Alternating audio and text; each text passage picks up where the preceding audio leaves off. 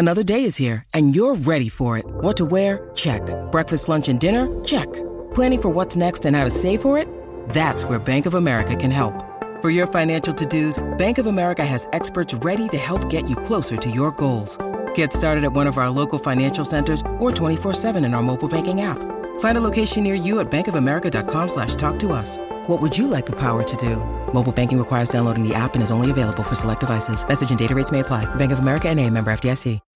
When you need mealtime inspiration, it's worth shopping Kroger, where you'll find over 30,000 mouthwatering choices that excite your inner foodie. And no matter what tasty choice you make, you'll enjoy our everyday low prices, plus extra ways to save, like digital coupons worth over $600 each week. You can also save up to $1 off per gallon at the pump with fuel points. More savings and more inspiring flavors make shopping Kroger worth it every time. Kroger, fresh for everyone. Fuel restrictions apply.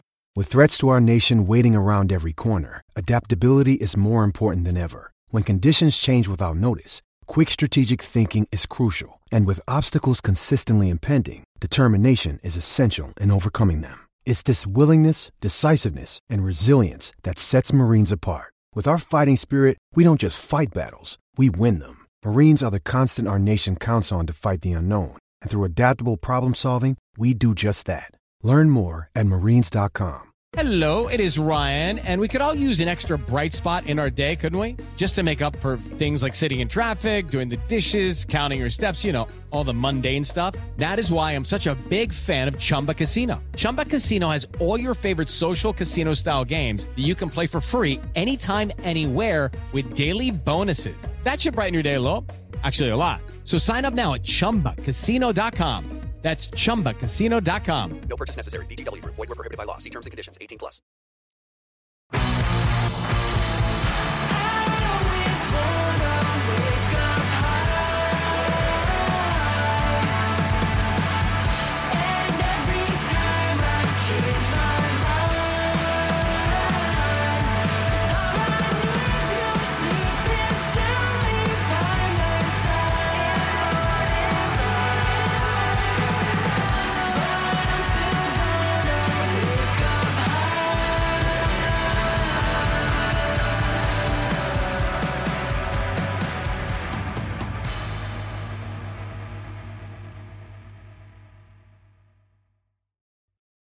And welcome to Islanders Anxiety from Lighthouse Hockey and the Fans First Sports Network. My name is Dan Saraceni. Joining me on this Monday afternoon via Zencastr is my friend Michael Leboff. And Mike, if the season ended today, the Islanders would be in the playoffs. So there you go, the perfect record of one and zero uh, after beating the Buffalo Sabres on Saturday night in a game that had some good stuff, some maybe not so good stuff. But I mean, you can't can't argue with two points opening the season uh, with that. And uh, yeah, I think we're all in a pretty good mood over the weekend after uh, that game on Saturday. Yeah, great mood. Um, that is a win we have seen seemingly 500 times Mm-hmm. since uh, t- 2018 opening night, I guess, and it doesn't get old. The Islanders just they have so many guys they can turn to in that exact game when it's you know tight, not a lot of room, uh, good good opponent. One mistake is probably gonna decide who wins or loses. Uh, the Islanders end up getting the lead, and with like three minutes left, I was just thinking, okay, um, uh, like in my own head, who who's gonna who who are we just gonna see keep pop, popping over the bench? Because uh, you know a lot of teams like they shorten the bench at that point, and for the Islanders, it's almost there's like two guys that they they won't you won't see for the rest of the night because you Mm. could trust basically everybody on this team, and and I tr- I trust them all, uh, e- even new newish comers. Pierre Engvall, my friend told me an amazing stat. Oh. Speaking of newcomers, um, that was the first time since 1987 that the Islanders played a home opener or a season opener where no player was making their Islander debut. it's a big big win for the run. They're running it back crowd. Yeah, I suppose. yeah. Yeah, the, the the run it back leaps. I'll show you run it back, man. Uh, you want to see run it back? right. Go calculate how many times Anders Lee and Brock Nelson have played hockey games together. Yeah. um, go see how many coffees they've seen each other drink in their lives. uh, but that that last three or four minutes, I, I kind of feel bad. I ended up buying a single to the game and sat in 320, and I sat next to a really nice guy, and I kind of ended up feeling bad. I was like, that guy probably thinks I'm I'm nuts. I mean, I am nuts. So like he's right, but uh, but I'm you know sweating it out, and and I, at one point there's like 90 seconds left on the on the clock, and I just like blurted out, Jesus fuck, like how how am I gonna get through another 82 games of this? I'm dying here. Right. And he just like looked at me and laughed. Was he a Sabres like, fan? Is No, he was an? Islanders fan, Oh. and he's a great guy. And and but I just kind of lost where I was for a moment, and Mm. kind of had a little mini episode where I was coming to grips with the fact that this game just wore me down to my bones, and it was game one right.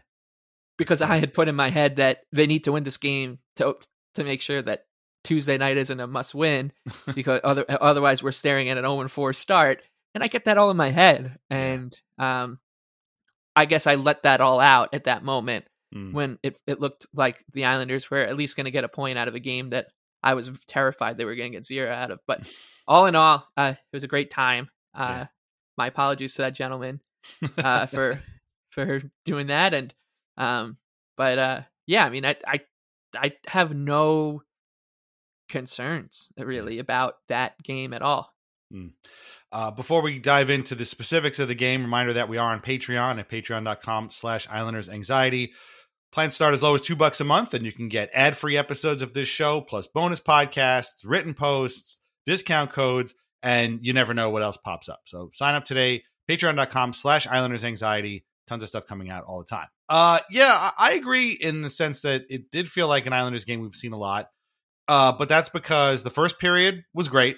They really, you know, came out and really sort of established themselves against this very young Sabres team, we'll talk a lot about in a few minutes, and came out with a 2 nothing lead. Nelson had a great wrister to start things off, and then Palmieri got credit, although first it was to Nelson, then Palmieri got credit for this sort of bouncing, seeing eye puck that found its way behind Devon Levi, who was making, I guess, his second uh, start. They dominated shots, they dominated faceoffs, and it looked great. And then the second period was not as good. Uh, they kind of, uh, I don't know, everybody's controllers disconnected at one point, and uh, everybody was kind of just running around, and, and it led to a Jordan Greenway goal. Kind of he drag, you know, dragged. He got loose, sort of toe dragged it, and, and beat Sorokin. But I mean, it, before that happened, just about everybody else kind of fell down on the ice and just completely forgot where they were. Uh, Buffalo ended up taking the lead in shots at that point. And then start the third. Puck squeaks through Noah Dobson's legs. We'll talk about him again in a second, too. Uh, goes to Casey Mittelstadt, who gets his backhander, ties the game. But then from that point out, it was really mostly Isles. And then uh, Barzal and Bo Horvat had great games. I, I got a whole thing with Barzal, uh, Horvat in a second. And then, uh, yeah, like you said, Casey Cizikas tipped Adam Pelech's shot in for the game winning goal. They did challenge for not high sticking, but offsides, which failed. I don't know if they had a maybe a case for a high stick, but uh, definitely wasn't offsides. I don't know what they were looking at. And uh, yeah, it was a little bit weird. Adam Pelech took a weird penalty late in the. He looked just as confused as we were. I don't even know if they ever showed it on on a replay or anything. It was very weird. And um, Especially uh, because the Sabres had just committed two very blatant oh my uh, god, like that non-calls. interference that wasn't yeah, that, called. that, that looked like one of those penalties that like is at the end of a game where like a guy's just like shit, he's gonna score in the empty net. I just gotta Yeah. do whatever. right. And, and I think whoever the Sabre was, it I think it held up Pageau.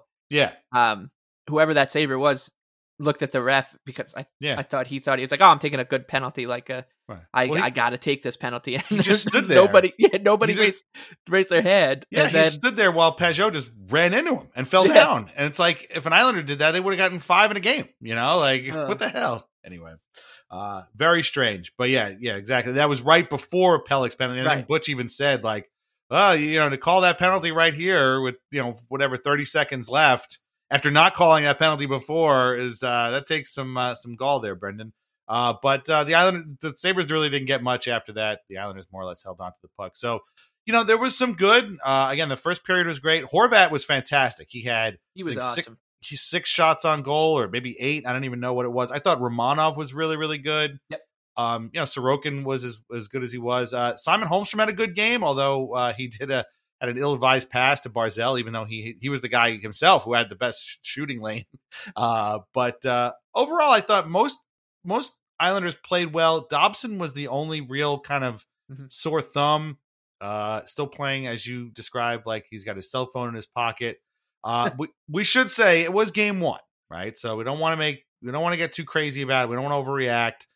Uh, the power play went 0 for 2, which I've already seen people be like, oh, it's the same old power play. Well, let's, all right, it is, but let's give it at least a couple of games. If they're, you know, still 0 for after like, you know, eight or 10 games, then, you know, we could start getting mad about it.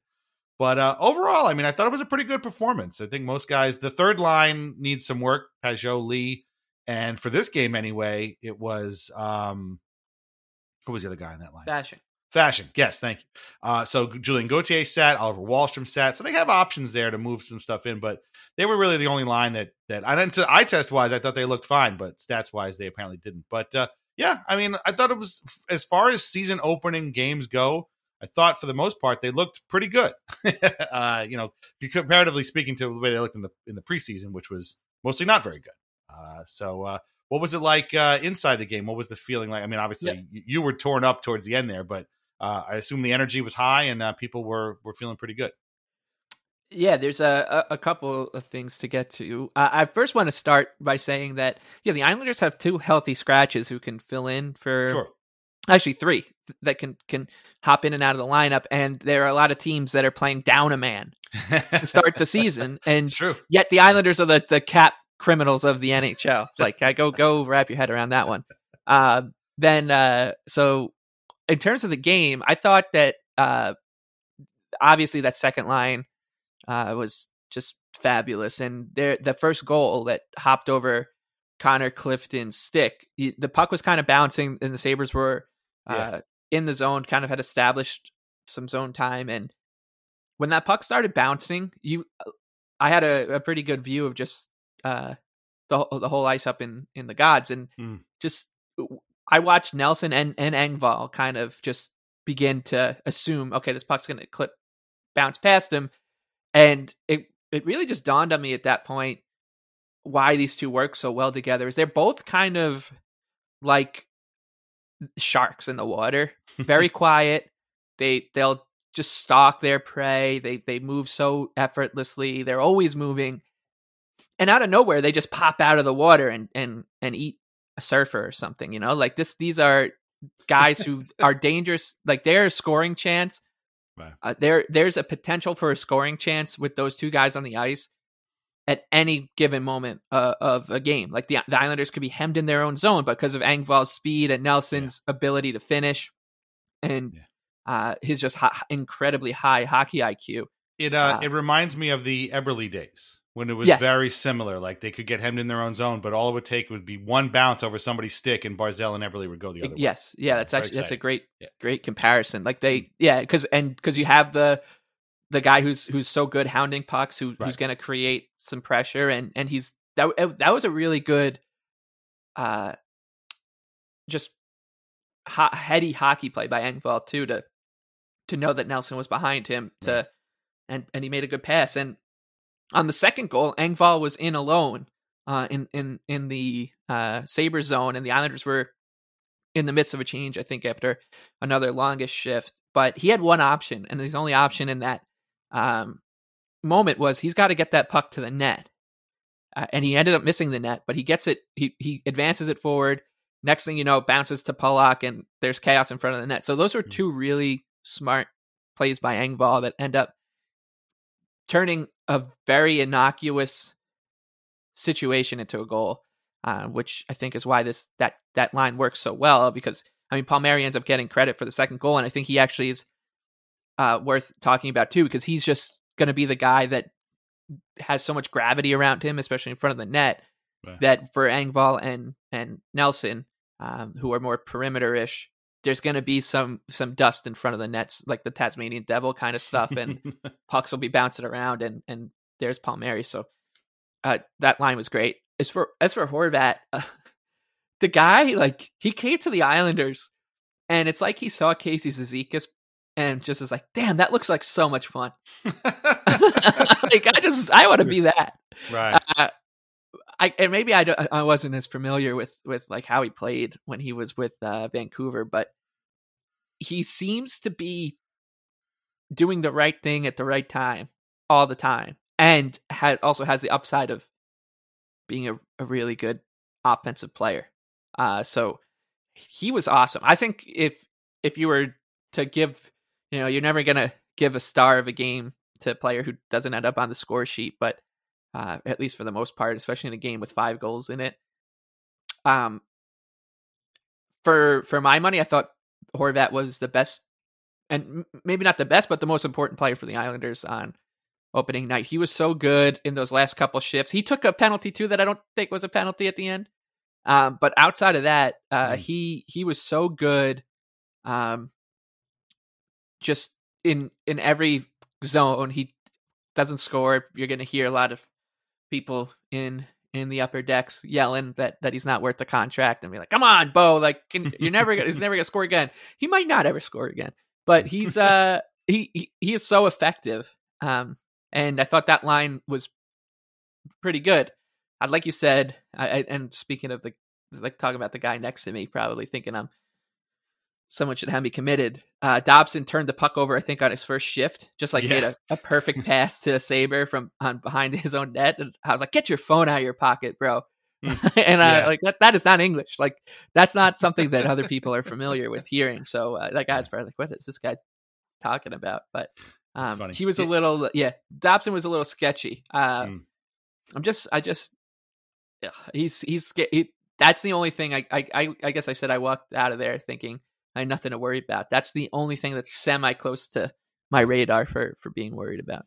And and again, you know, it's game one. Like I think he knows that you know things could have been better. I mean, nobody likes the puck to kind of like glide between their legs, leading to a game tying goal. I mean, he knows he saw that puck go. And and uh, Adam Pelech was also really not in great position on that goal either. So it wasn't just Dobson, you know, but uh, you know, it, he was kind of the guy who stuck out to me as being like the most sort of struggling. I know Mayfield and Aho needed a little while to get going, but uh, you know, he he kind of stuck out to me as being like, mm, I don't know, but maybe I'm kind of watching him closely because of after the last year, you know, he's kind of on the radar. But with Horvat, I thought it was really interesting. I mean, he didn't get on the score sheet, but certainly wasn't from a lack of trying because he was all over the place, particularly in the first period. I mean, they could have been up three, three or four nothing in the first period, uh, and Bo had he was the one who had the really first really good uh, scoring opportunity, and uh, you can see the chemistry gaining between him, Barzal, and Simon Holmstrom again, who who had a good good period himself, and I think he gets the assignment. Like you know, but at the same time,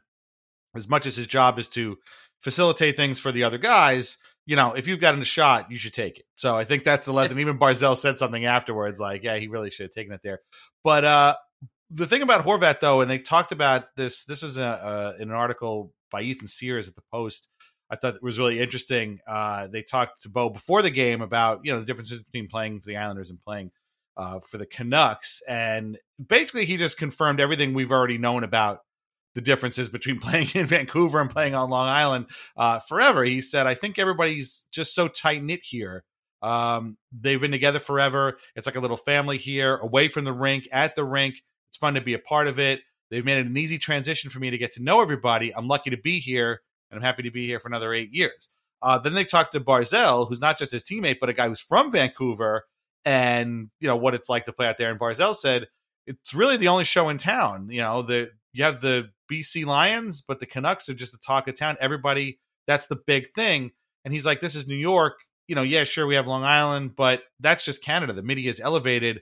It's just a lot of chatter about it. You've got eight sports teams in here in New York. I wouldn't change that. It's the best, you know. So he just likes being able to kind of disappear for a little while, and um, you know, basically, Bo said there was a lot of weight on his shoulders being the captain, and here he could just come, do my job, play hockey, and have fun out there.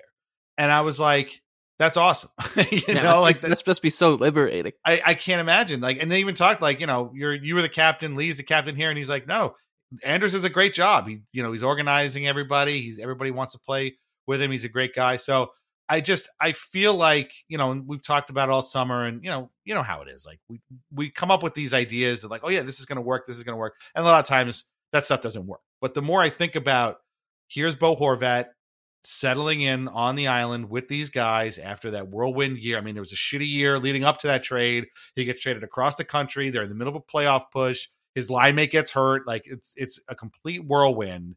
But now he's had a whole summer to buy a place. get into some sort of legal dispute because of that place. Which again is a very a very Long Island thing to happen. But you know, I'm sure they've had organ they've organized like outings. He's been to the golf tournament, like you know, all that kind of stuff.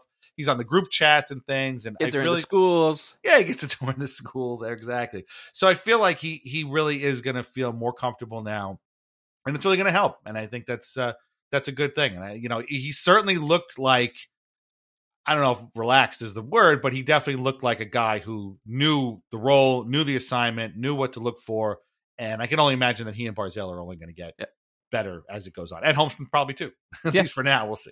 Uh, yeah, I think uh, I think what the difference between the Islanders and a lot of other professional sports teams, not just hockey teams in Canada, is uh, that the Islanders' stature and their status uh, in the biggest city in the world, not just the biggest sports city in the world, but the fact that they are so low on the totem pole just allows you to be a, a human being, um, Yeah. and that that just happens to play professional hockey, uh, and and I think that might be a shock to the senses for some of these guys.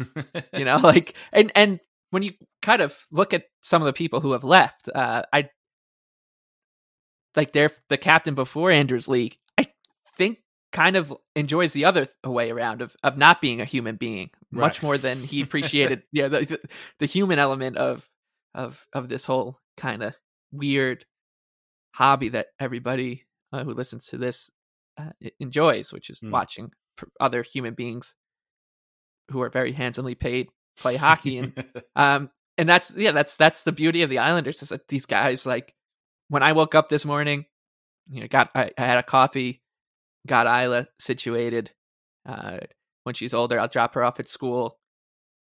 When bo horvat wakes up in the morning and then i go to work and then when bo horvat wakes up in the morning he probably has a cup of coffee gets his kids to Yeah. school and then he goes to work right? Like it's it's just very it's it's we're it, and i know that's oversimplifying things here but that's the difference whereas i think in toronto hmm. it's you you you think that these guys are dropping their kids off at school every day? No because they can't because they will get there's a new athletic writer chris johnston waiting outside with with a with a camera and and Yeah. and, a, and a microphone right like Mm. this is it's very different so um i think that's part of it and I, I I don't have enough nice things to say about Horvat. I also don't have uh enough nice things to say just about the whole experience of the game, which so I was going when I was walking from my car, it's about a 15 minute walk from where I park and I got to one of my favorite parts of UBS Arena is right before you walk into the main entrance. This is like kind of little path that is right next to uh the Belmont kind of lawn area, the Okay, patio. the- by the Belmont Club over there. It's um it's on the other side of it's it's close to the Belmont Hall, but it's it's it's like right next to the lawn that the the paddock area for for Okay. the actual racetrack. And uh it, it's right before it spits you out into uh the main entrance and they had like a drum line playing. It's a little dri- uh drizzle going, but there was just so much noise that was uh the drums playing some, you know, like Islanders like let's go Islanders stuff or Mm. whatever. Then there was uh, a loudspeaker playing, I guess, audio from just different highlights over the years. Mm. I, and it was it was a real, and I mean this in a good way, like an attack on the senses. I kind of felt like I was transported back to Game Six against the Lightning. It was very la- like loud, and uh, it was kind of out of body experience walking in. Um, and what what it made me think was just how far this team has gone come in on so many levels of uh not just the team and who's in charge but the actual game day experience Yeah. from let's say 2007 Mhm. when you know home opener 2007 there are people handing out tickets like hey like i got eight extras if you and your buddies want to to go in and you know like that kind of stuff and there's barely a uh, of like the only video they show before the game is is Sparky on the, the pirate ship Mm. and his pirate ship is bombing the Florida Panthers pirate ship and then they announce the team there's Mike Sillinger drop the puck let's go um this was so well done and it, it was it yeah I I've I've said a bunch of times I don't particularly care for the fact that the Islanders seem obsessed with the Empire State Building since the, the new ownership came that in. is really weird. Yeah. so strange. I don't know Uh, but they did this like little video before of like somebody working at the Montauk Lighthouse, Mm. lighting like putting an Islanders light in the the lighthouse part of the lighthouse, and another guy working at the observatory at the at the Mm. Empire State Building, which I was like, even this isn't bothering me because it's just Yeah. it's like well done, and I get what they're trying to say here. Mm. Um, but just it is so night and day Yeah.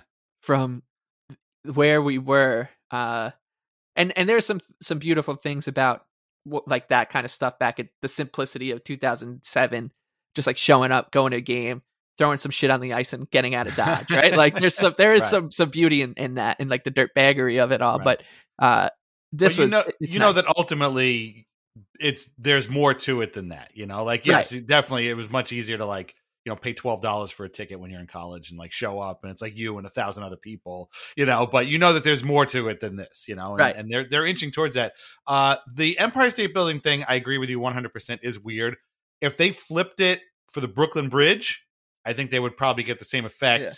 same iconic New York City location, but now you know, it's a little bit closer to the island, a little bit like, oh yeah, we can just cross the bridge and we get over to UBS. So, uh, yeah, enough with the Empire State Yeah. Building. Let, yeah, I let the think if, if they were like if they were more uh, out front about it, oh no, we're just like trolling the Rangers. We're trying to like you know just like go get there, go. I'm like, all right, then then go Right. right ahead, go do it, and go light up Madison Square Garden orange and blue for all I care. Like go go have it at it. But it. the fact that it's like no, well, like the, the Islanders, like when you think about the Empire State Building and the Islanders, right? It's the same thing. No, I don't think Nope. so, man. Uh, big but duck for that. yeah, the big duck. That's that's there was no big duck sighting. That's the Yeah. one thing I can complain about about uh yeah, the yeah, they need to incorporate the big duck But- sure.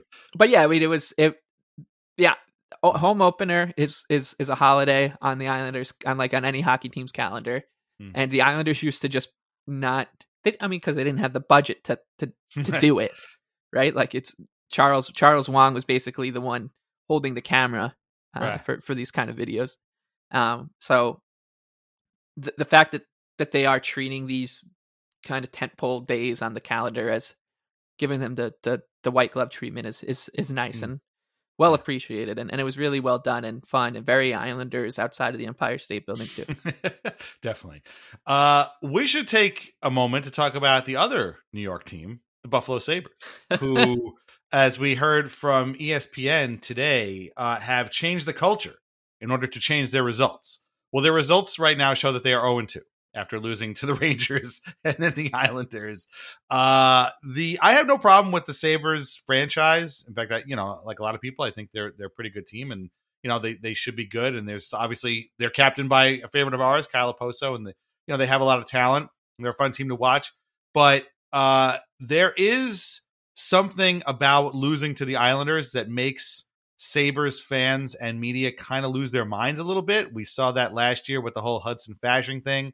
We saw that on Saturday night people claiming you know some kind of you know the, the fix was in or something like that. And much like their frequent trade partners, the Minnesota Wild, the Sabres seem to have this sort of air of superiority that is 100% unearned because they have accomplished exactly Stugats, as we might say in Brooklyn, uh, over the last decade or so. They haven't made the playoffs since 2011. Uh, and so, you know, if you look at this playoff streak starting in 2011, 2012, think about all of the things that have happened to the Islanders since 2012 and the Sabres have had the same exact thing happen to them, which is no playoffs whatsoever. Uh, so the Islanders have have done quite a bit in that time span, and in fact, it, they have made the playoffs just four times since 2002. So again, we talk about that 2001 2002 season for the Islanders all the time. The playoff, the Sabres missed the playoffs that season. They made it four more times between then and now, uh, which again, you know, is a lifetime for the Islanders. So uh, I don't know what it is about them. They have a good team. Maybe they'll be good one day, but the way some people carry on about this Sabres team that has accomplished fuck all, to be blunt, uh, is really, really surprising and a little bit irritating. You know, it's like it's one thing if your team is good and they're, you know, knocking on the doorstep of a Stanley Cup, but like when you miss the playoffs for 11 years in a row and, and, you know some of these seasons have been epically bad and then you lose a game to the islanders it's not a conspiracy. Like it's not you know the league it, the, the nhl in league against your team because it's the islanders. Like why on earth would they want the sabres to lose to the islanders? It's just it's absurd to me that like it's always there's always these like you know single digit follower guys that are like crying on twitter after they lose to to the islanders dude get a life come on give me a break like just wait your turn like everybody else you know and then and then when that happens trust me you'll get they'll they will get that big rub because you know the the people that get complaints that they talk about the Leafs too much are just dying to talk about the Sabres. You know, like they can't wait to get to to be like, look, see, we don't always talk about the Leafs. We're talking about the Sabres. Yeah, okay, fine. One team's in 10 miles in one direction, the other's 10 miles in another direction. But uh so they will get that that shine at some point. But and you start out of season 0 and 2. I don't know if that now is the time to talk about culture change and, whatnot. So anyway, yep. I just it's it's uh it's fan fiction. yes. Um and and that's this is the my chief complaint about the way hockey media has gone yeah. the past few few years is that all these people are writing about something that isn't happening. Right. like you could just wait for it to happen or not, rather than just spend all summer talking about this the Sabres as if they're on where they're like at the starting gate of this epic quest right. to get back to the playoffs, just like you did last year and the yeah. year before. Like this isn't the first time that this has happened too. Mm. Uh, and then they yeah they they come out and they they lose the first two games of the season. Uh, Boomer, Boomer Gordon had a had a good line on NHL radio uh, last week talking about the Canucks, saying that you know that there's very few teams in the NHL that need to win uh, opening night their their first game. You, you, there's 82 games. You're gonna be fine if you're at one one. Hmm. You know, it's not a big deal. But he's like the Canucks are one of the teams that just they just need to do it because they've had such terrible starts the past two seasons. Right. And then he said the same thing about the Sabres. um, because all these people are kind of talking have, have spent all summer talking about this team as if it's written in the stars that yeah. the the Sabres are gonna uh, gate crash the Atlantic Division and and be this this fun upstart team. It's every uh you you talked about pet teams last week and how you're just too old to have a pet team. well, I'll tell you what. Most members of the uh these the hockey media, the mainstream hockey media are definitely not too old to have a pet team uh, because it's all the Sabres. And then when they fall on their face, uh, it's not man, I should have saw this coming. It's well, you know, it's just that's what happens. Sometimes you just have a cursed season or whatever. Well, they'll be they'll. This was just supposed to be year one of their contention window. Look at all these great seven, eight year deals that they've signed. Right. Um. Yeah. Nobody. Nobody's gonna say stuff like that. And, and you, you barely heard a peep uh, about yeah. the Islanders' performances. Like I said, that right. was a vintage game. I mean, there was a a couple dump ins that got cheered. There was a shift late in the game where the Islanders hemmed the puck in deep. Mm. The fourth line ends up getting a goal.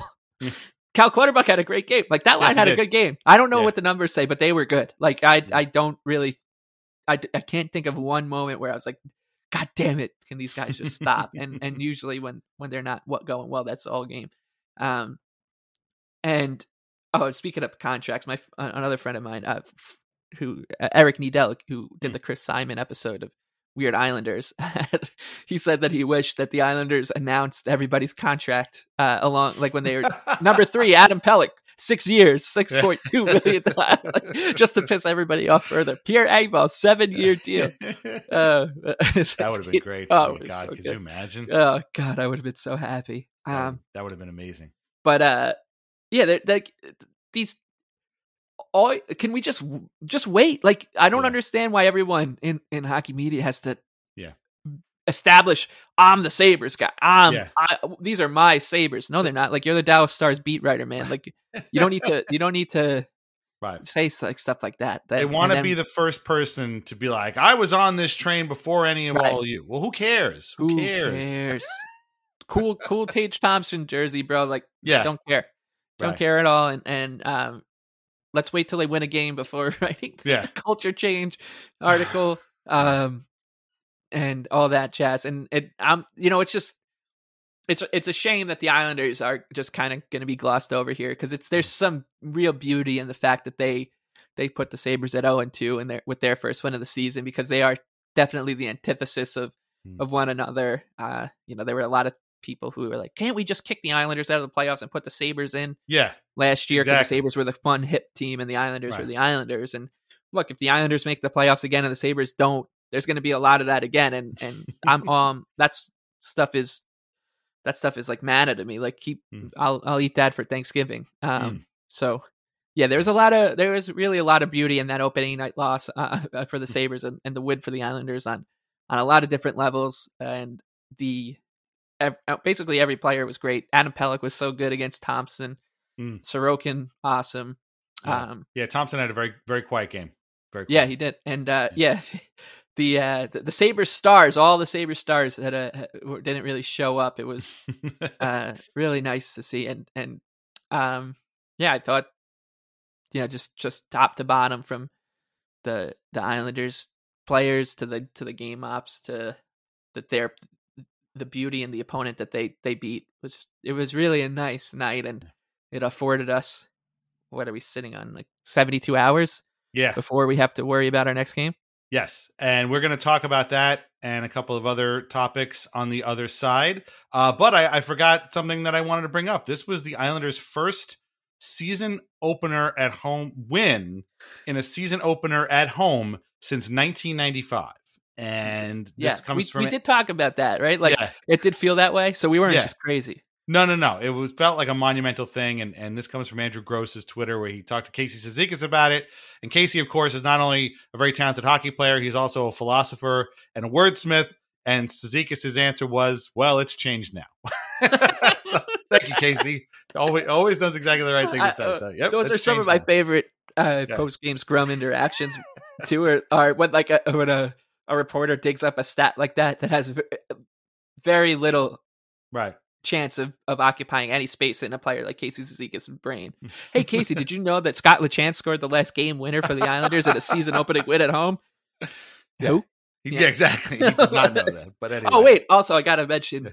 Speaking of how great the, the game ops were, Ralph Ma- Ralph Macchio was in the building, Yes. which is great. Some random producer, uh, Peter. Scanavino, Law and Uh, Order. yeah, also yep, in the Law and. Order guy. Um, some guy named Sir. Some Sir. He had Sir in front of his name, so I'm assuming he's British. Um, and then uh, the Islanders also had Wayne McBean, Yes. an alumnus. Uh, and then uh, Shawn Bates, Mm. Mariusz Czerkawski, who looked unbelievable. He Yes. he like the dude. I don't. He might be uh, the most handsome retired NHL player. He, he doesn't age. He looks exactly it's the same. incredible. Yeah. he yeah he looks the same. Um, and Aaron Asham, and they showed Czerkawski and then Asham like very close. Uh, Hmm. one whistle and then the next whistle, and I was really wondering if they these two guys know that they were traded for each other. like you know, like I know they ended up playing together a couple Yeah. years later when Czerkawski came back, but Hmm. uh, I just thought that was funny. But yeah, that was great seeing those guys. Yeah. Uh, and another thing that the team is doing uh, Hmm. really well is is realizing that you don't just need to show John Tonelli or Dennis Hmm. Potvin on the screen, like like when uh, when guys like Czerkawski show up and Hmm. and Jan Denis, it, it it it's important to give those guys their Yeah. their time too because they uh especially in the case of Denis, Yeah. they they they played some through some dark times. They showed up to work when it was not fun to show up to work. Uh, yeah, no, Czerkawski in particular was was all over my my timeline, so that was kind of cool to see. But I'm glad you reminded me about Macchio and Scanavino because I do want to say, uh, if you guys listen to this podcast and want to come on Weird Islanders, the podcast, to talk about a Weird Islander, please email me culture of losing at gmail, please, because uh, I have a hard time getting people to return my emails. So now I'm coming to you. you can come to me, I should say.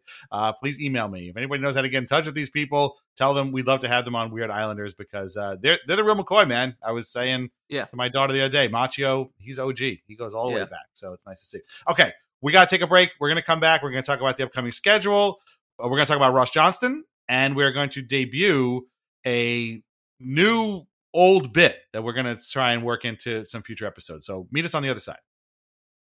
It is Ryan here, and I have a question for you. What do you do when you win? Like, are you a fist pumper? a woohooer, a hand clapper, a high fiver. I kind of like the high five, but if you want to hone in on those winning moves, check out Chumba Casino. At ChumbaCasino.com, choose from hundreds of social casino style games for your chance to redeem serious cash prizes. There are new game releases weekly, plus free daily bonuses. So don't wait. Start having the most fun ever at ChumbaCasino.com. No purchase necessary. VGW. Void were prohibited by law. See terms and conditions. 18 plus. Hello, it is Ryan, and I was on a flight the other day playing one of my favorite social spin slot games on ChumbaCasino.com. I looked over the person sitting next to me, and you know what they were doing? They were also playing Chumba Casino. Coincidence? I think not. Everybody's loving having fun with it. Chumba Casino is home to hundreds of casino-style games that you can play for free anytime, anywhere even at 30,000 feet. So sign up now at ChumbaCasino.com to claim your free welcome bonus. That's ChumbaCasino.com and live the Chumba life. No purchase necessary. VGW. Void were prohibited by law. See terms and conditions. 18 plus. Hey guys, it is Ryan. I'm not sure if you know this about me, but I'm a bit of a fun fanatic when I can. I like to work, but I like fun too. It's a thing. And now the truth is out there. I can tell you about my favorite place to have fun. Chumba Casino. They have hundreds of social casino style games to choose from with new games released each week. You can play for free anytime, anywhere, and each day brings a new chance to collect daily bonuses. So join me in the fun. Sign up now at ChumbaCasino.com. No purchase necessary. VGW. Void were prohibited by law. See terms and conditions. 18 plus. It's time for today's Lucky Land horoscope with Victoria Cash. Life's gotten mundane, so shake up the daily routine and be adventurous with a trip to Lucky Land. You know what they say. Your chance to win starts with a spin. So go to LuckyLandSlots.com to play over 100 social casino-style games for free for your chance to redeem some serious prizes. Get lucky today at LuckyLandSlots.com. Available to players in the U.S., excluding Washington and Michigan. No purchase necessary. VGW Group. Void were prohibited by law. 18 plus. Terms and conditions apply. And now, a word from our sponsors. First is VintageIceHockey.com, where you can get t shirts, hoodies, jerseys, mugs, and more featuring over 100 classic hockey logos. Vintage Ice Hockey also carries our Al Arbour and the Island merch, and our portion of the sales always go directly to the Center for Dementia Research. Use the code ANXIETY20 to save 20% off an order of two items. That is vintageicehockey.com. Try wines from the Pinot Project. They offer a rosé, a Pinot Grigio, and a Pinot Noir that was named a 2022 Top 100 Best Buy by Wine Enthusiast magazine. All are delicious, priced at less than $15 a bottle, and available at local wine shops and at UBS Arena. Learn more at thepinotproject.com. Please drink responsibly. So let's look real quick at the Islanders' schedule coming up. Uh, they have the Coyotes on Tuesday the 17th. That they are playing the Rangers uh, on Monday tonight. So this is going to be a back to back for them. And then the Islanders face the Devils on the 20th on Friday. Those are both at home. And then on the 21st on Saturday, they are in Buffalo for a return match against the Sabres. Um, we talked about it last week. Losing to Buffalo would have made this Coyotes game the most important game of the year. Losing that game would have made the game against the Devils the most important game of the year, and so on and so forth. So getting that one win is good. Having the Coyotes come in on a back to back is uh, a little bit helpful for them, although the Islanders have fallen on their faces sometimes in that situation. I watched the Devils lose in a shootout to the Coyotes the other day, so the Coyotes can win games, the Devils can lose games, and then obviously we, you know, they're gonna we're gonna go on a road trip, and then they're gonna play in Buffalo's a tough place to play, especially for your first road game. So you know this is this is not an easy ride here, but it's definitely games that the Islanders can win or at least get points out of, and these points matter as much in October as they do in March. So what are you looking at these three games? What are your th- thoughts? Uh, aside from thank God they won on Saturday so they don't have to make yeah. these games that much. And that's more important than they already are. Yeah, I think that um, first of all, the, I think that here's a super specific prediction to make: is Ooh. that the Coyotes, uh, when the Sabres struggle and and are out of the playoff picture by like eleven points, and come Christmas time, all the Sabres fans are that that became Sabres fans for the past few years in the in the media circles are are just gonna make the seamless transition to the Coyotes bandwagon because I think that the Coyotes are good and and I'm I am rooting for them outside of uh, their games with the Islanders because I have a, a, large bet on their coach to be the Jack Adams winner um, at, at a really big price. So good luck to him and, and the Coyotes outside of these games. But um, like you said, the the the win on on Saturday night, all of a sudden I go from God, like they they got to win this game because they we could be staring at an 0 4 start to Right. wow, like what if these guys come out 2001 2002 style and, and take care of the Coyotes and all of a sudden you're 2 and 0 and you got a back to back and 48 hours later Mm. uh, uh, from that back to back start you could be you know 4 and 0 or 3 0 and 1 or something really interesting and um so with just one win uh it, to start to start a season really takes your mind uh places it takes me back to uh 2001 and and hoping that these guys can can come out just f- shot out of a cannon and they really didn't do much on on Saturday night that makes me worried the like like you I watched a lot of that Coyotes game Hmm. against the Devils I thought they were really good uh they are playing Monday night so hopefully Yeah.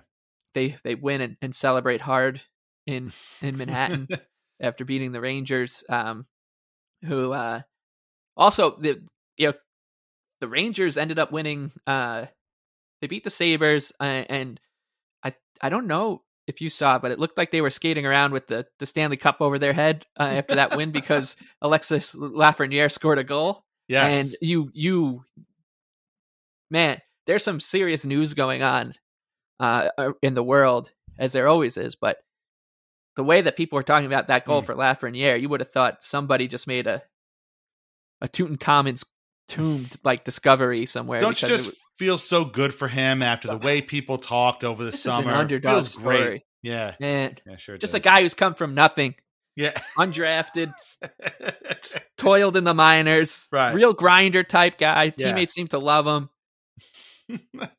Gets on the board with the first goal of the season. so funny. We just we don't root for teams Yeah. except for the Sabres, uh, but we do root for people, and we and you can't not root for a guy like Alexis Lafreniere who Mm. didn't have have two pennies to rub together a couple Mm. days ago, and now is Yeah. the Rangers' first goal scorer of the season. Um, yeah, so hopefully the Coyotes just take them to school uh, and, and party hard, and the Islanders kick their ass on on Tuesday and and do Mm. the same uh, over the weekend. Yeah. Uh, you know, and this is a week where it's like, you know, you hope that the Coyotes are coming in tired off a back to back, and then the Islanders have a back to back. So hopefully Yeah. it doesn't work that way for them. But uh, you know, like let's see what happens next week. We'll be back next Sunday. Uh, this week we got delayed a day. A day. I was at a lovely wedding on Sunday, so we couldn't do do the episode then. But uh, we'll be back next Sunday, and we'll talk about it, and we'll see where they're at. And you know, if they're three and one or even two and two, I think that that's probably pretty pretty okay. Uh because again, these these games aren't aren't easy, and the uh, the Coyotes in particular, Karel Vejmelka, very good. Like he's still really good. Like that, he's not just like a flash in the pan. That guy can really. He had he had a couple of crazy saves against in that against the Devils in that game. So uh, you know, we'll see. It's not a gimme for sure, but uh, we uh, we'll have to. Um, Hope for the best, basically. Uh, one guy who won't be playing in that game, he wouldn't play for the Islanders on Saturday, and he won't be playing for the Islanders again, is Ross Johnston, who, after our last recording, was placed on waivers, which in and of itself was kind of a monumental deal. This is a guy who's been with the club for seven years, and most of it spent on the, the main roster, just not playing. We talked about this uh, a while back. You know, he's played 134 games in seven years. It's not a lot. It's less than 20 a season. Some is he had a career high of 32 twice, and sometimes it was you know 12 or 16, uh, which was last season. But they needed to make room, and so they put him on waivers. And as if that wasn't surprising enough, he got claimed. He became an Anaheim Duck on Tuesday. Uh, of course, the Ducks are now head coach. Their head coach is Greg Cronin, who was an Islanders co- assistant coach for a while. Their assistant coach is Brent Thompson, who knows Ross very well from from Bridgeport and from the Islanders. So on one hand, it's surprising, but on the other hand, you're like, young team. You know they they've had some battles. Speaking of the Coyotes, the Ducks and Coyotes have had a lot of battles out there uh, a couple last couple of years. Uh, they have the connection there with the Islanders. They know what Ross is all about, and so I, it makes a lot of sense. Uh, even though it's kind of surreal to know that Ross Johnston, after all this time, is not an Islander anymore. And you know we're going to talk about his impact and what he means to the Islanders too. But make no mistake, the Anaheim Ducks did the Islanders an enormous favor because he was making 1.1 million. I never had a problem personally with Ross making that much. I get why he's here, beloved by the players, and, and he brings certainly you know his personality to the team, and they loved having him around. But getting one million dollars off your books is no joke, and so that was a huge, huge favor the Ducks did for uh, the Islanders, and you know how our Ross has already played two games. He's got he's plus one. He's been averaging six minutes a game. Uh, so we'll see what happens for him out there. I think it could be a good situation for both, but man, it is weird not having Ross. Like even though he didn't, he barely played. Like just knowing he's not there is really weird, right? Like it's a very strange Yeah. scenario to be like, wow, that's crazy. He's not there anymore. It is weird, and and I watched uh, the Ducks last night against the Hmm. Hurricanes, and saw him get introduced in in their their new purple uh, Oh, jerseys, cool. which yeah, they were they were nice, man. I actually liked those. And then uh, yeah, it was it was so strange. He played well. He he could have had a couple assists if if his teammates finished good chances, and um, the Ducks beat the Hurricanes, and I don't know. It felt like I was doing it for some closure because uh, yeah, it was it was it was very surprising that he got put placed on waivers, like you said, and then more surprising that he got picked up, and put to end one of the most fascinating careers in I think this era of the NHL, and Hmm. I've said that a lot, and, and I still think so when you consider the way hockey has played now and where things are going, and um, th- the fact that the Islanders still kept him around to to this very specific role, and he never he he signed two four year contracts. Hmm. Des, as Desmond from the Through the Island pod, podcast calls him, he is a labor icon, uh, and I, I wouldn't disagree with that notion at all. Um, because man, just guys, guy made eight million or whatever he's made uh, from the Islanders, despite playing 20, under twenty games a season. Hmm. He will be missed in in a kind of presence way, like it just his presence in the with the team. Um, and I think that a lot of times when guys move on to new teams, we all say, "Oh, we wish them all the best." But with Ross, it's there's I don't think there's a there's a a person on the island that isn't like, "Oh no, I really hope that he like he kills it." Like I, I hope Ross Johnston ends up with like ten goals and and twelve assists and plays eighty two games with the Ducks and just has this great season. And all the people that have made fun of the Islanders and and him uh, over the years have to eat some crow because he's like just becomes this effective player for the Ducks. Hmm. But uh yeah, uh, it's definitely uh definitely gonna be weird without him and and Bailey and uh, somebody wrote in to our mailbag episode about it becoming seeming like the Islanders are becoming more of a meritocracy, Hmm. and it does have that feel uh to it. Yeah. So, but yeah, to we will like we talk about on Weird Islanders all the time. Like we really appreciate everything that this guy did Mm. uh, for this team, and uh, there's definitely some moments that'll stick out. And for me, it's last year when he was just ragdolling two penguins at once, Malkin and Z- Jason Zucker. yeah. Uh, yeah, no, I think we have, you know, we, we have good memories of Ross. And like you said, we, we hope for the best for him. And and another thing, I'm glad you brought up the Through the Island podcast because I thought their their discussion of it was pretty good. And like they brought up the fact that um, what this means really is that there are players that, for lack of a better word, are going to be more useful day to day. Guys that we talked about in the, off the top, Julien Gauthier, uh, Hudson Fasching, even Oliver Wahlstrom. Like these are players that can help the Islanders win games, score, play defense. Ross had a role to be sure, but it's a role that didn't require him to basically play a ton during the regular season. And now he's just gotten squeezed out, and that's a good thing, you know. And, and as, as sad as it is to see a guy who's a legend in a way uh, be cut from the team for the most part, uh, it is good overall that you know they're getting better to the point where they you know have guys that are chomping at the bit who who have actual you know they have a stake in this that they can get in there and do something. I, I mean, to be honest, as, as satisfied as I was with Saturday's game, I'm in, interested in seeing what Gauthier can bring to the lineup at some point. And obviously, Wahlstrom is still very much a work in progress. So, uh, Ross, we salute you. We cannot wait for your return at Alumni Day. The pop is going to be enormous, and uh, he'll be an Islander for life, that's for sure. And uh, we'll see. Hope, hopefully, he doesn't like you know do the tour. I don't want to see him like on a different team every year, but uh, we'll see what happens. He's also playing with Ryan Strome, and uh, which is another guy he knows from the Islanders, I guess. Yeah, probably about right. So, uh, so yeah, crazy that you know this podcast is eight years old and Ross was with the Islanders for seven years. it's just very, very, very strange. Uh, okay. Um, So we want to do a bit here uh, that uh, also we kind of teased a little bit over at the Patreon. Uh, we did over the summer some dramatic readings of Leafs articles, and we had a lot of fun with it. People really liked it. I put some music in the background, and so we thought about making this kind of a semi-recurring bit. And so I wanted to give it a name so that we can, you know, have it going forward and we can announce it properly.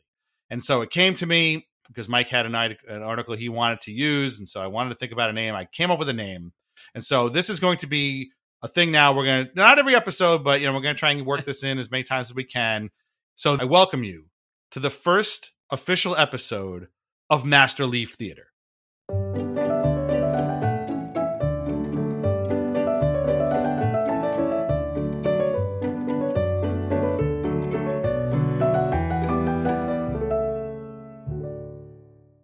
Okay, so uh, Michael, this is your choice. So please set the scene for us for this first official episode of Master Leaf Theater.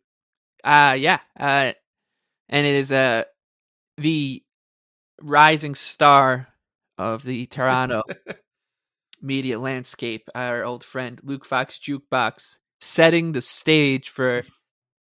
Wouldn't you know the Toronto Maple Leafs? They had an opening night hockey game uh, last week. They are starting a new season, believe it or not. uh, and and Mr. Jukebox wrote Mr. Uh, Mr. Jukebox wrote about uh, how this team, Dan, you won't believe this, but Luke Fox Jukebox believes that this Maple Leafs team feels just feels different. That's unbelievable. I've never heard that before. Yeah, wow. no, it's crazy because I, all the last four or five years, these guys kept writing about how these teams feel the same every every every article. It's just about how this time it's definitely the same. Um, aptly titled on Sportsnet.ca, "Why These Toronto Maple Leafs just feel different on opening night. okay. By, by Luke Fox Jukebox. The final team practice before Wednesday's home opener has long wrapped up. Most of the Maple Leafs have shed their equipment and fulfilled their media responsibilities. Some have showered and left the building. Fraser Minten, the club's 19 year old training camp shocker, is still sweating. He's still wearing his skates in a mostly vacant dressing room. Morgan Rielly, the longest tenured Leaf, pokes his head into the room and checks in on the shortest tenured one. You just come off the sheet? Riley asks the kid. The, the defenseman waits a beat, then flashes a wry smile. You really love the game, don't you? the, the running back, the running back Maple Leafs needed this. Minten and the other hockey loving fresh faces orbiting Rielly in the familiar core four forwards this October. Certainly, we won't know if until May if all the offseason tinkering with the fringes of the Shanna plan will yield what has eluded the skilled nucleus for seven years running a deep playoff run. What we do know is that the feeling, in italics, around the group is refreshingly lighter than it was this time a year ago. A notch more relaxed, but just as focused. Now we have a few ideas why that is the case. First off, winning is sports' surefire solve. Sure, it was only one playoff series, but the Leafs players proved something to themselves on the war that warm night in Tampa, where they threw that nagging win around monkey off their back. In the moment, it was a great feeling for a group, Rielly says. I mean, ultimately, it still ends with losing. Yeah. Uh, but to have the chance to prove to ourselves that we we're able to win around, win around, and we're able to persevere through adversity and win some close games, come back late, all the rest of it, I think it's a good sign. Another good sign is that all of Toronto's collective scar tissue has had a bonding effect, stealing the core's determination. They may only be at base camp, but they can at least see a path to what Auston Matthews refers to as the mountaintop. Injuries, crummy road trips, and bad calls are treated as minor ripples. The rudder is steadier. There's been some maturity in there for sure, as they've gained more and more experience, but also more and more disappointments or failures, that Coach Sheldon Keefe says.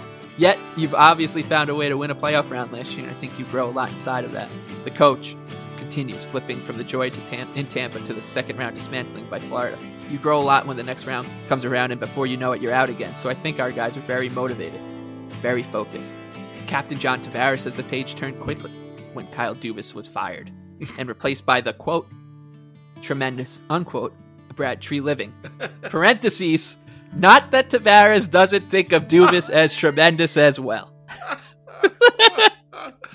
Oh I, don't, I my don't even know God. if I should Ah. keep going. It's pretty good, but No, I, I think I think that's- yeah. a, the best way to, to end it right to- there. You had to end it right there. And that is our first official episode of Master Leaf Theater.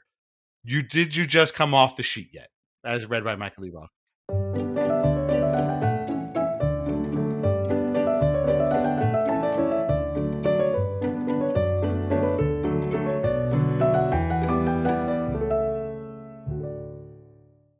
Not that Tavares doesn't think of Dubas as tremendous Oh my god. as well. Just Yeah. So this that that that that opening lead, you know those like um children's books, Yeah. Casey at Bat.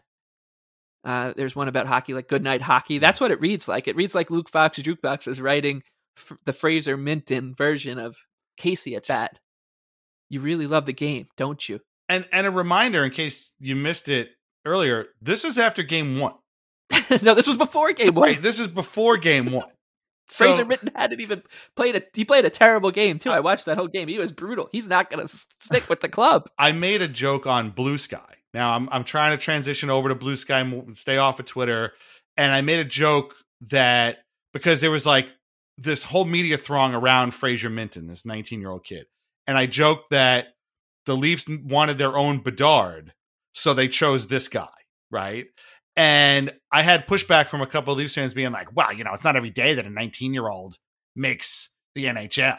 And somebody's like, "No, they have their own Bedard. He's number he wears number 34." Guys, shut up. We can't even joke about this team anymore on Blue Sky. On Blue, there is no sports presence on Blue Sky whatsoever, but these guys somehow found my tweet. I guess one of them follows me. Why you're following me, I don't know. I hate you and your team. But anyway, you can't you can't make this stuff up. But I'm glad to hear that he was terrible because then maybe he'll disappear. But it's just this is before game one.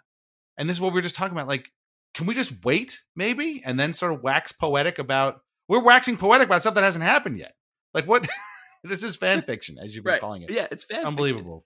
And and the best part about this is that we we we have a new wrinkle to the to the whole uh I don't know Hmm. Maple Leafs universe, Ma- media universe here is uh our friends over at the Athletic made the astute, Yes. shrewd, a tiny, a tidy piece of business, if I do say so myself. Yes.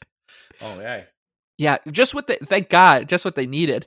Yeah. I, it, I mean, Chris Chris Johnston coming in to to give the underserved Right. Toronto Maple Leafs subscribers a uh, Yeah. a voice. there definitely wasn't enough sort of Leaf centric guys. So they needed to bring in a head writer to wrangle all these Leafs people and get them writing more about the Leafs, I think. So Chris Johnston is now there. Uh, whether or not he's getting paid in Bitcoin, we don't know. Somebody did ask in the comments, which is very funny. But yeah, I, I just, there are, so is this like 10 now? Is this nine people? And the funny thing, they'll say like, oh, well, you know, we're not all covering the Leafs. Yeah, you do. Yeah, you are. Like you're, co- we know what team you're covering. Like we're not, you know, you guys aren't writing feature articles about the Dallas Stars or the St. Louis Blues, right? You're there to write articles about the Leafs. So I just love how the half of this league, half of the league has no writers, but this one team gets like nine or 10. And they'll tell you, oh, it's because of the traffic. Okay, it's because of the traffic. Well, have you tried getting traffic for somebody else? Maybe then, maybe they're just waiting for the, the roads to open up. You know what I'm saying? So I don't know. It's too funny. But yeah. can't. But yeah, I mean that that's the this the fanfic NHL fanfic center of the universe is Yeah. is the Athletic, and and they get the. uh I don't want to. I think Luke Fox Jukebox is is has really established himself as Yeah. the uh the J.R.R. Tolkien of this. well, I was gonna say when we start Maple Leaf Theater, like this is or sorry, Master Leaf Theater, you have to start with Luke Fox Jukebox. He's like the William Yeah. Shakespeare of this. So you think of Masterpiece Theater, you think of these like great costume dramas, you know, the the Downton Abbeys, that sort of thing. This is his wheelhouse right here. Like Yes. this is his thing. So He's so good uh, at, at at this this very useful skill of yeah. writing about the Toronto Maple Leafs as if Yeah. he's writing a children's book for his for for his other Leaf writers. he, he's his skill is taking the most mundane interaction or event with the Maple Leafs and turning it into a prestige children's book, basically, Yeah. like, a, like a leather bound, hardcover children's book for other Leafs fans and other sports writers, like you said. But but again, the, the the actual content of it is nothing. It's two guys on the same team being like, "Oh, you, you you're heading out?" Like that's it. That's what he said. But you just, "Are you done?" Yeah, yeah, I'm, I'm Yeah. heading out. I'm gonna go grab a Oh, coffee. God. All right, that's cool. Yeah, I can't wait to. I can't wait for for Fraser Minten to drink his first coffee Yeah. with the boys. And, well, listen, if one guy's gonna find out yes, what his order is, it will be Luke Fox Jukebox. But uh, also, shout out to uh, Bud Lightlyman, who had a great uh, tweet today about the sort of lineup of the Leafs. I'll, I'll attach it here. It was like first line was like James Mirtle, Dom, and Chris Johnston, and then uh, a few other guys all in there. I we forgot Mark Masters though. Mark Masters to be third line center. Luke Fox Jukebox second line center. Mark Masters is the TSN Leafs guy, uh, but uh, it, was, it was great stuff. So, yeah, so we will make that a recurring bit uh, as as we see it. Uh, you know, because there's just too much. There's too much to mine. There's too much content there that we can't not we we can't let it go. It's crazy. So no, it's yeah, I, this, the- first the first the six little six paragraph lead is just I I how right. we say it a lot, but how are the I really hope that they, they just have like prof- their copy editors at Sportsnet are just like the pros. I've, I work with a lot of great editors in, in my uh in my job, and and some of them are they're just pros. Like Mm. they're not. This is a job. They're not. They like their sports teams. Right. You know, is a my editor a couple of years ago was just a a big Green Bay Packers fan. Hmm. Like he would read my stuff. He we'd we'd share a laugh, but he didn't care about the NHL or soccer or anything. He just was a Packers guy, and that Hmm. was it. Yeah. Like I really hope that these people are like, what on earth? You got to see what this Luke Fox guy just sent me here at the Yeah. the the, Hmm. the news desk because I'm. I mean, this guy's 19 years old. I hope that his, his he's like shows his parents this, and his parents are saying like, just steer clear of this dude. I mean, because it's Sportsnet, I would assume that they're all Leafs fans, but Yes, maybe his true. editor is the one who isn't. Maybe he's like the Raptors person, you know, and it's like, I don't care about any of this, but it's just, uh, it, it's funny. And again, we re- we reiterate what we always say when we do these things go find another team in any other sport that gets this type of treatment. Like, you know, it doesn't matter. Like, I don't think they were writing this stuff about the Patriots when they were winning Super Bowls every year. Like, it's No. just, it, they're definitely not writing stuff about the Patriots like that now. But you know, it's, uh, I don't think, I don't remember back Tom then. Brady or or Wes Welker, or one of them read this. Yeah, They, they'd call Robert Kraft and say, "Hey, like, just get this guy's credentials taken away, please." yeah, yeah. I don't remember any articles about you know Brady poking his head into the Fox, the Foxborough locker room and asking you know Corey Dillon, "Yo, man, did you just come off the field?" Like, You just come, you just come off the feathers. What, what- like Yeah. the sheet? You just The come off the sheet, The man. sheet. Yeah, yeah. Or the uh the the grass. I don't know. Whatever. I But- really want to know if this actually happened or not. But I, could totally see it just being completely made up. I'm sure it did happen, but I'm sure if you asked both Morgan Rielly and Fraser Minten, they'd be like, "I don't know, did it? I don't remember." Yeah. I see these he's- guys every yeah, day. like, He's my ride home. Like Right. I'm not 19, just Yeah. getting adjusted to a new city. I, I need to wait for this. This Yeah. I need to wait for this kid so I can drive him home. I Like, mean, um, my favorite part is is the the the huge massive ending that you included, which is that we have to establish that John Tavares didn't Yes, hate yes. Kyle Dubas, but he does think that Brad Treliving is tremendous. That's the other thing. psychotic stuff. crazy. um, and they the way they've they've been talking about. I'm sure we'll get the Tyler Bertuzzi. Yes, uh, dramatic reading in, in, in Master Leaf Theater eventually because the way they're writing about this guy, this barbarian playing hockey, just wanted I just want to remind them that this guy's been in the league for I think a decade now. Hmm. You got to see this guy's hair. He's only Hmm. got one tooth. He doesn't care about his stick at all. He, he plays like a maniac. Yeah, right. he well, does. I mean, we saw that. he he's been in the league, but if he didn't play for the Leafs, it, it didn't matter. Yes. So, yeah, exactly. There you go. All right. I think we we've done enough. We've covered enough here. We'll be back again with another Master Leaf Theater at some point. Uh, but thank you all so much for listening. Like I said, we'll be back at our regular time next Sunday, uh, and we'll cover the uh, three games this week. Make sure to sign up at patreon.com slash Islanders Anxiety for ad-free episodes and bonus content. Uh, follow us on Twitter at Isles Anxiety Pod. Leave us a review on Apple Podcasts and at Spotify. You can leave us reviews on Spotify now too. Our theme song is Morning Haze by Family Dinner. Check out more of their music on Bandcamp and on Spotify. Read Lighthouse Hockey every single day for most up to date Islanders news and discussion. Uh, Islanders Anxiety podcasts are part of the Fans First Sports Network. So find out more at fansfirstsports.com. Shop vintageIceHockey.com. Try wines from the Pinot Project. Michael Leboff, where can everybody find you on Twitter? Uh, the Big Lebowski with two E's. Read and listen to Mike's work at Action Network. Any final thoughts on the game that was or the games that are coming up? It's it's good. It's good that we have like games now to talk about. yeah, it, it is, and I, I like I said, it just it felt uh, they they hit all the they hit all the right Islanders notes on on game one, so it can. It, the fear is that it, it can only go in one direction from from right now. But uh, I'm trying my best to just take what I Hmm. saw on, on uh, Saturday night and, and think of it as a as a building block in the right direction and and and just be excited that that they looked good and and this we all think that this team can be better than everybody else thinks that they can be. Um, so they they showed that in in game one and uh, hopefully they they just continue to do it and it's just so nice to have Brock Nelson back scoring goals yes. after five months of not having Brock Nelson scoring goals in our life. Could be a huge year for him. I'd love to see it. And uh, because we, we will see it and you'll never hear about it from anybody else. But true words. Could be a big year for Brock. Uh, and it's going to be a big year for us. Thank you again for listening. And we'll be back again next week. All right. Take care. Bye bye.